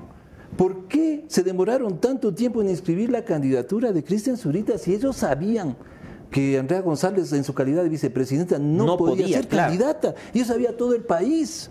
Y yo creo que si Cristian Zurita estaba en el debate, hubiéramos estado en la segunda vuelta. Mira que en territorio sacamos el 23% y con la figura de Fernando 16% porque se nos derrumbó. Los últimos días se derrumbó esa candidatura porque no tuvimos en el debate. Claro. Y ahí mire el fenómeno de Novoa. de Novoa. Impresionante, en ocho días el tipo despega, es un fenómeno. ¿Por qué? Es como si todos los jóvenes, todos esos indecisos, se hubieran conectado, se hubiera generado una red neuronal y ellos decidieron votar por Novoa. Y ganó Novoa, y en buena. Yo festejo eso, saludo el triunfo de Novoa, que creo que hizo una campaña inteligente. Pero el error no fue de gente buena. Ese error de que no haya de Cristian Zurita, no haya estado en el debate, fue de construir. ¿Y, y no será que María Paula Romo en realidad nunca quiso la presidencia de la República, ya sea con Fernando, con Cristian, con Andrea, con quien sea, sino que su objetivo era llegar a la Asamblea y no le importaba mucho qué pase en Carondelet? Mira, en el territorio, que es donde tú tienes los votos, nuestra gente recorría las casas de puerta en puerta imprimiendo sus, sus, sus calendarios y hacíamos un trabajo. Yo no vi, te digo con absoluta sinceridad, yo no vi una sede política de construir en el territorio. Aquí en Quito, donde ellos tenían los principales eh, cuadros para, la- para los asambleístas, no hubo trabajo en territorio. Aquí todo lo hizo gente buena, como en el resto del país. Entonces, ¿por qué ellos se subieron a la camioneta de Fernando Villavicencio de gente buena, que fue la alianza, y yo respeto eso, pero creo que es necesario que el buró político, que Cristian Zurita, hablen con gente buena y nos den una explicación, pero ahora ya no, no existe gente buena, ya quieren enterrar la bandera de gente buena, quieren no sé, nos han atacado en una forma que yo, la verdad, estoy desconcertado, ¿no? Primero por el asesinato de Fernando, que yo sigo en ese shock. Y luego estos ataques que hemos recibido estos días. El Carlos Vera nos insulta, nos dice que estamos peleando como perros. Si no hemos peleado nada, yo no he llamado a ningún asambleísta. Recién nos Ni vamos siquiera a les han dado el chance de pelear todavía, ni siquiera para decir. Hermano, nada, nada. O sea, recién estamos reuniéndonos a evaluar, recién vamos a llamarles a los asambleístas. Ya nos acusan que estamos dividiendo, que estamos traicionando el legado de Fernando Villavicencio. Yo lo que quiero es que me informe el buró y luego reunirnos con los asambleístas y ver cuál es su posición. Si van a mantener lo que quedaron, el compromiso con Fernando Villavicencio, o van con María Paula Romo. Y bien, esto es como un TikTok, hermano. ¿Sí? Donde acá tienes María Paula Romo, construyo en cinco, y acá Fernando Villavicencio, gente buena. Y los asambleístas irán por acá o irán por acá.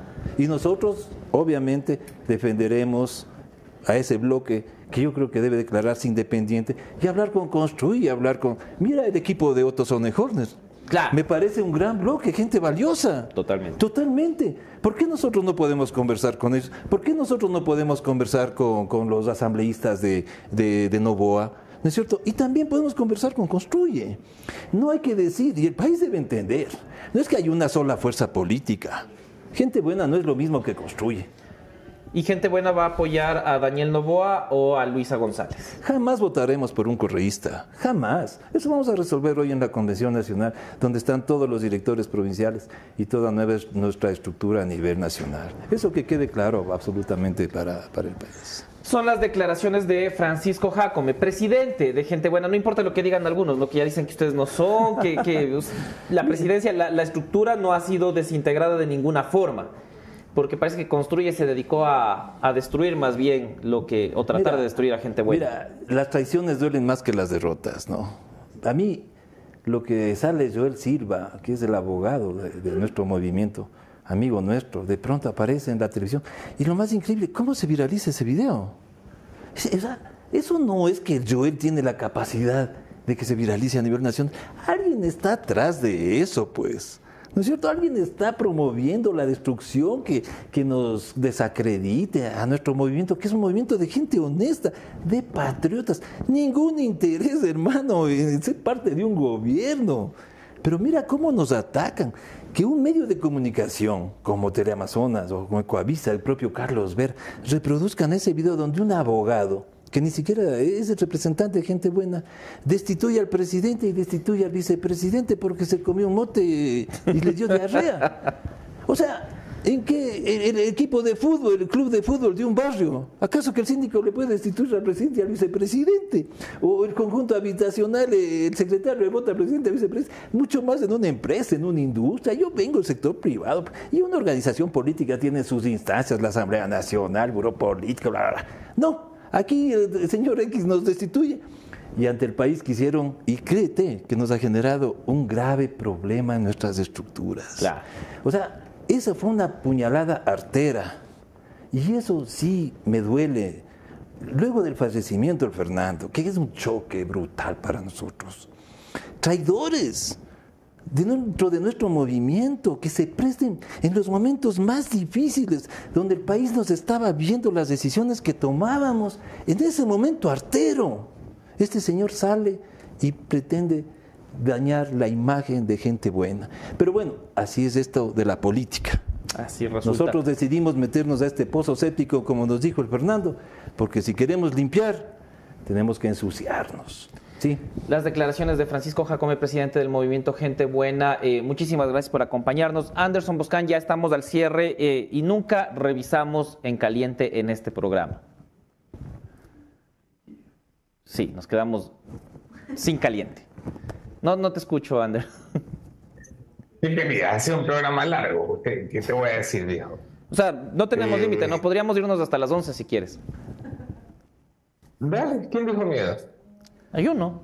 Ah, usted, ¿quién dijo? ¿Quién dijo miedo? No, no, yo sí, yo sí. Ya quiero ir a desayunar. Bueno, nos vemos aquí mañana, otro tema, otros entrevistados, mismos entrevistadores. Después el café La Posta de hoy tuvimos eh, una importante variedad de temas en la mesa, el correísmo y su visión de cómo ganar en segunda vuelta, eh, repartiendo citos de peluche. el señor Sonne Holzener asegurando que se mantiene en política, valorando un apoyo a Daniel Novoa y el movimiento Gente Buena eh, con algunos titulares, entre ellos no se han reunido todavía con su bancada, van a ser en los próximos días. Y eh, a mí me ha impactado, no sé a ti Javi, pero el saber que el buró que dirigía María Paula Romo estaba a cargo de la seguridad del de, eh, candidato Fernando Villavicencio es uno de los grandes titulares del programa. Terminamos aquí. Javier Montenegro, su servidor Anderson Bocán, esto fue Café La Posta.